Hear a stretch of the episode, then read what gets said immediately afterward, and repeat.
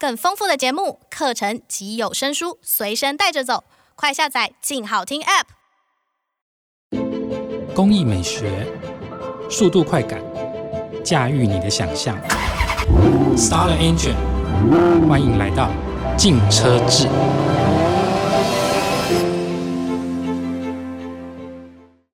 各位听众，大家好，欢迎收听由静好听与静周刊共同制作播出的节目《静车志》。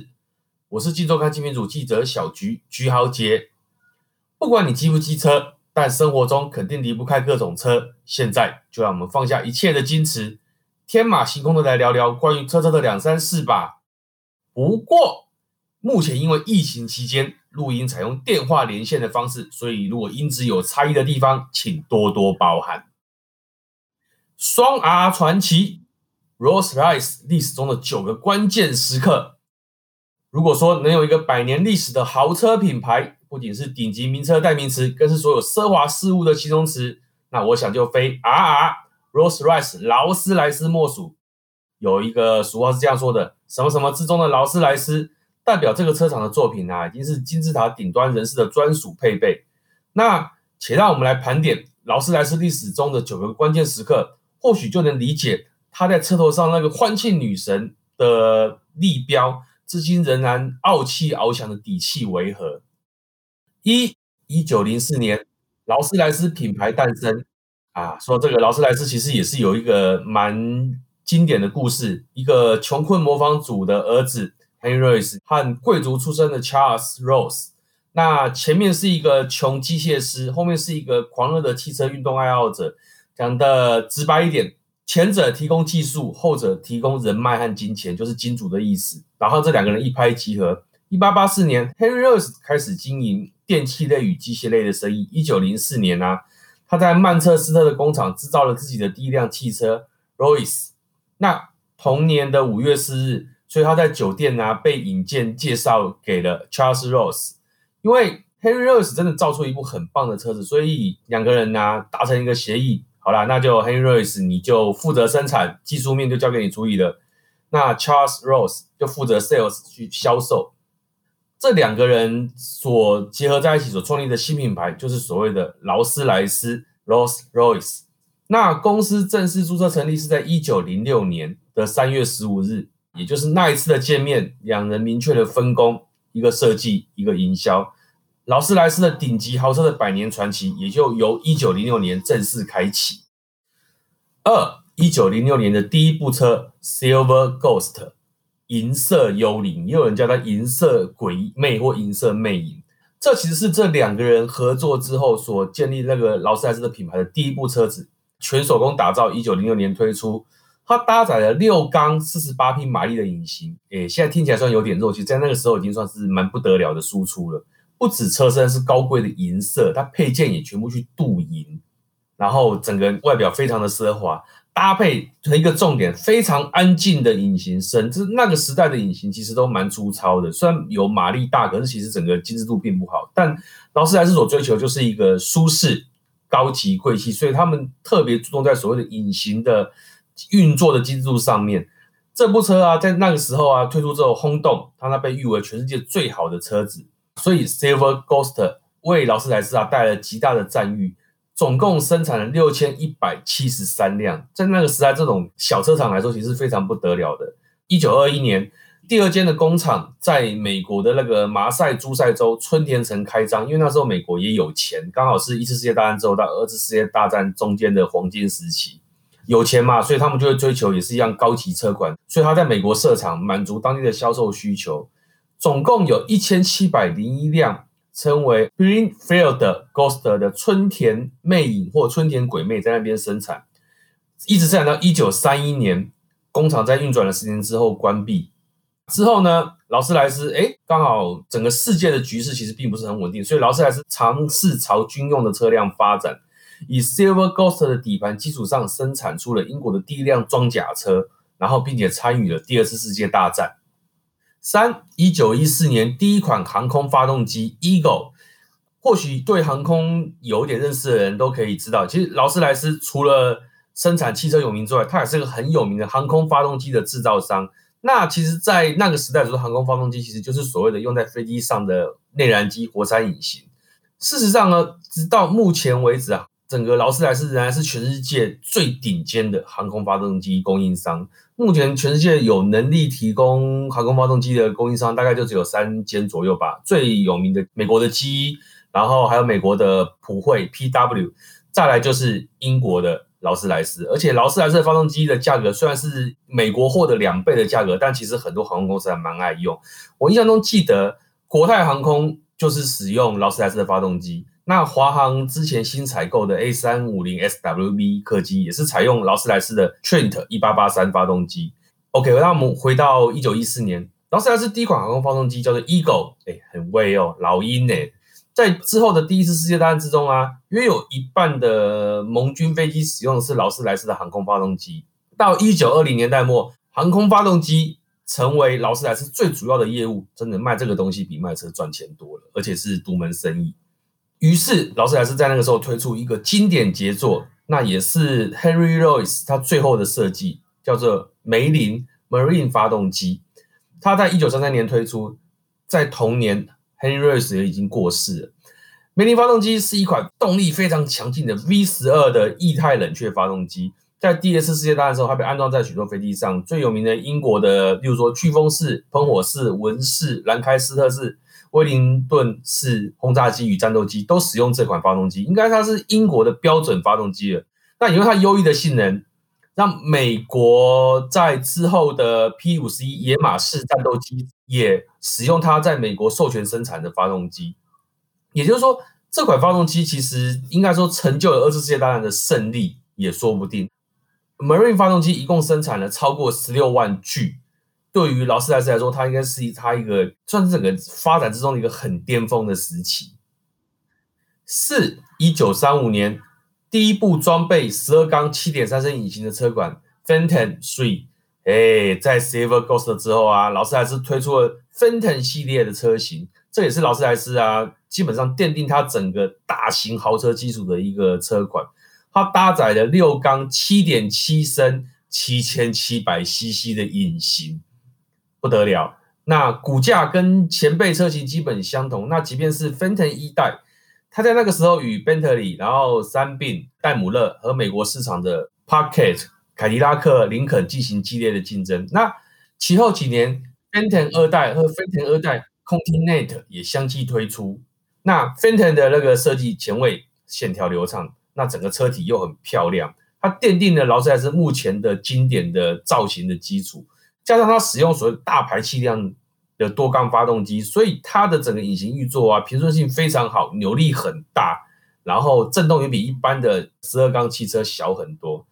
这种设计其实很适合在所谓的美国大陆上面高速巡航，那也就是所谓的 GT 的车款。而且它这个车款采用了独立的前悬吊的整个设计。自一九三零年代开始啊，劳斯莱斯的 Phantom 一直受到英国皇室的青睐，因为真的东西太好。太优秀又太奢华了。二战结束之后呢，劳斯莱斯甚至为英国皇室生产了 Phantom 六代，而且只生产了十八辆，是专门为英国皇室打造的车款。那所以可以说是非常的珍贵。五一九五五年，小型化豪车 Silver Cloud，劳斯莱斯虽然是所谓的。大型的后座车款，什么叫后座车款？就是基本上老板不负责开车，让司机开，他们坐在后座享受的。但是有时候老板或老板他们家的小孩也想开着劳斯莱斯出去玩，那怎么办？于是劳斯莱斯推出了 Silver Cloud 系列车型，它就是所谓的双座车款，相对来说是小型车款，那取代之前的 Silver Dawn 成为市场的宠儿。车身以上是劳斯莱斯自行打造。那整个刚性啊，比之前的车款高出百分之五十，也是有史以来最长寿的小型劳斯莱斯。引擎就升级啦，从原本的四点九升直列六缸升级到六点二三升八缸的引擎，不得了！整个引擎大升级，跑得快又跑得安静。同时，经过改进后的车款也陆续的出现，并且在 Silver Cloud 二的基础上又推出了 Phantom 五型。不过啊。虽然说 Silver Cloud 确实也获得了蛮多就是上流人士的喜爱，可是这个时候啊，因为劳斯莱斯的加工方式还是采用很老式的做法，车体是车体，底盘是底盘，等到两个都做好之后，再用螺栓把它组合在一起。其实现在有些车款是这样做，货车就是这样的设计，所谓的大梁式车体。这样的车体基本上，一方面是整个行驶的质感啊，可能比较刚硬、太坚硬，整个车子吸震力不好。然后，而且它车子会太高大。同时，随着其他汽车制造商开始用所谓的单体式车身，但是是基本上就是车壳就是车体结构的一部分，车子会比较轻，然后车体会比较低，基本上车子的乘坐质感会比较好。所以在这样的技术和设计思潮出来的时候啊，其实劳斯莱斯整个的制造理念啊，以及它的产品已经开始呈现出老态，也种下了它之后有段时间开始衰败的因果。六一九七一年，财务危机发生了，劳斯莱斯被收归国有。我们刚刚就有提过啊，因为劳斯莱斯虽然说它的东西是真的是好没有错，可是它的很多东西太传统了，所以它慢慢的整个跟不上时代的潮流，又面对太多的竞争者。一九七一年，那直到这个时候呢，劳斯莱斯的汽车与航空部门都还在同一间公司底下。But 在这个时候啊，航空部门由于要研发最新型的 RB 二一一型涡扇航空发动机啊，就喷射发动机遇到了瓶颈。知道这种东西啊，研发这种航空的东西很烧钱，一烧就是几十亿在烧。你还没有上市之前，你就是拿到认证之前，你就是一直在赔钱。那因为这一颗发动机虽然很优秀，可是在还没有上市之前，它烧了太多钱了。导致公司陷入了严重的财政危机。可是航空发动机又是属于英国，等于是说国家的重要的战略产业。哪一个一个国家能生产出航空发动机，基本上是代表它可以掌握很多关键的国防，甚至所谓的民航的根本。所以最后没有办法，英国政府只好出来救它，直接把航空发动机部门给国有化。那相对的。国家虽然提供你一系列的财政补贴，可是你必须要交出你的股份给国家管理。所以在一九七三年，劳斯莱斯这间公司就被分割了，汽车业务整个被剥离开来，成立了单独的实体公司——劳斯莱斯汽车公司 （Rolls-Royce Motor）。也就是说，我们买的劳斯莱斯汽车的公司的名称就是 Rolls-Royce Motor。航空发动机业务当然是仍属于国有，因为实在是太珍贵，然后太敏感的东西。那到了一九八七年呢、啊，劳斯莱斯整个航空发动机部门才又后来被私有化，被劳斯莱斯控股公司给成功私有化。那也是当时财气的政府众多的私有化政策之一。可是这个时候啊，劳斯莱斯汽车公司就有点坎坷了，因为讲的不客气一点，赔钱货。因为那个时候的有钱人也不一定要做劳斯莱斯，我可以做宾士啊，我可以做 BMW 啊之类的。所以一九八零年，劳斯莱斯汽车公司啊被。英国的军工企业 Vickers 维克斯公司收购啊，又开始了车型换代。此次的主角是 Silver Spirit 和 Silver Spur。劳斯莱斯城市在这之后其实沉寂了很长一段时间。应该来说，好的东西久又没有什么新的创意，加上维克斯其实并不是一般善于行销的公司，他卖军火就好了。所以劳斯莱斯这一阵子还其实有点惨，有点低潮。七。一九九八年改朝换代，B N W 集团入主劳斯莱斯。虽然说劳斯莱斯陷入低潮，是劳斯莱斯这个品牌啊，其实太珍贵，因为它给人家的印象就是奢华极致。所以，即便它陷入低潮，可是很多的企业还是想要诟病它，入主它。那那个时代的国际车坛啊，盛行兼并，对对，反正就是很多小的品牌经营不善嘛，那我就被大公司吃下来。最著名的就是说，那时候 BMW 和 Volkswagen 这两个德国的大品牌，哎，同时觊觎劳斯莱斯，他们都想要买劳斯莱斯。最后，最后，最后，Volkswagen 福斯以七点九五亿美元胜出，其实真的很便宜啊，蛮可惜，因为那时候劳斯莱斯真的不值钱。但是，哎，并没有风光多久哦 B N W 那时候出了一个招式。你把劳斯莱斯买走没关系，可是我买下了劳斯莱斯的飞机发动机部门，而且我宣布我不卖引擎给劳斯莱斯了，这糗了，真的糗了。我是不是只买到一个壳，引擎部分没有办法拿到，怎么办呢？于是啊，这三方又不得不重新谈判。应该说 B N W 用一些小手段拿到了重新谈判的机会，最后，B N W 和 Volkswagen 达成一个协议。从一九九八年到二零零二年，B N W 我继续卖引擎给 Volkswagen 去做劳斯莱斯，而且允许 Volkswagen 使用劳斯莱斯这个品牌到二零零三年一月一日。也就是说，我 B N W 我让你 Volkswagen 买了劳斯莱斯之后，你也不过只能卖车、卖这个牌子卖到二零零三年而已。从此之后，二零零三年一月一号之后，只有 BMW 才能生产劳斯莱斯的汽车。也就是说，最后这场诟病大战，BMW 胜出，拿到劳斯莱斯这个品牌，也是 BMW 集团里面最高阶的品牌。八二零零三年，德国血统全新的 Phantom 诞生，在这之前，其实 BMW 都还是用他们自己的老引擎、老架构、老系统，都是老的，没有什么新的东西，只是品牌一直换来换去而已。那 BMW 确定获得劳斯莱斯汽车拥有权之后啊，当然不可能继续维持这些老东西，因为没有意义，也对不起他们这个集团的一个傲气，所以他们决定开发一款令世人震撼的全新劳斯莱斯，而且是直接 BMW 集团投入大量的资源去开发，所以它集团里面的精英团队啊，创造出了全新的劳斯莱斯汽车经典系列 Fenton 的全新车型，也是目前劳斯莱斯卖的最好的车型。新的 Phantom 舍弃老的 V8 引擎，那都太老，不要了，采用了全新设计的 V12 引擎，动力增加了四十 percent，达到了四百五十三匹马力，扭力增加了将近五十 percent，达到了惊人的五百三十一磅英尺。那也传承了经典的六点七五升引擎排气量，你知道这种高级车啊，基本上追求就所谓的大排气量、高扭力、低转速，车子速度开到两三百公里的时候，你都不会觉得车子很吵，你会觉得车子很平顺，就像坐在魔毯上面一样。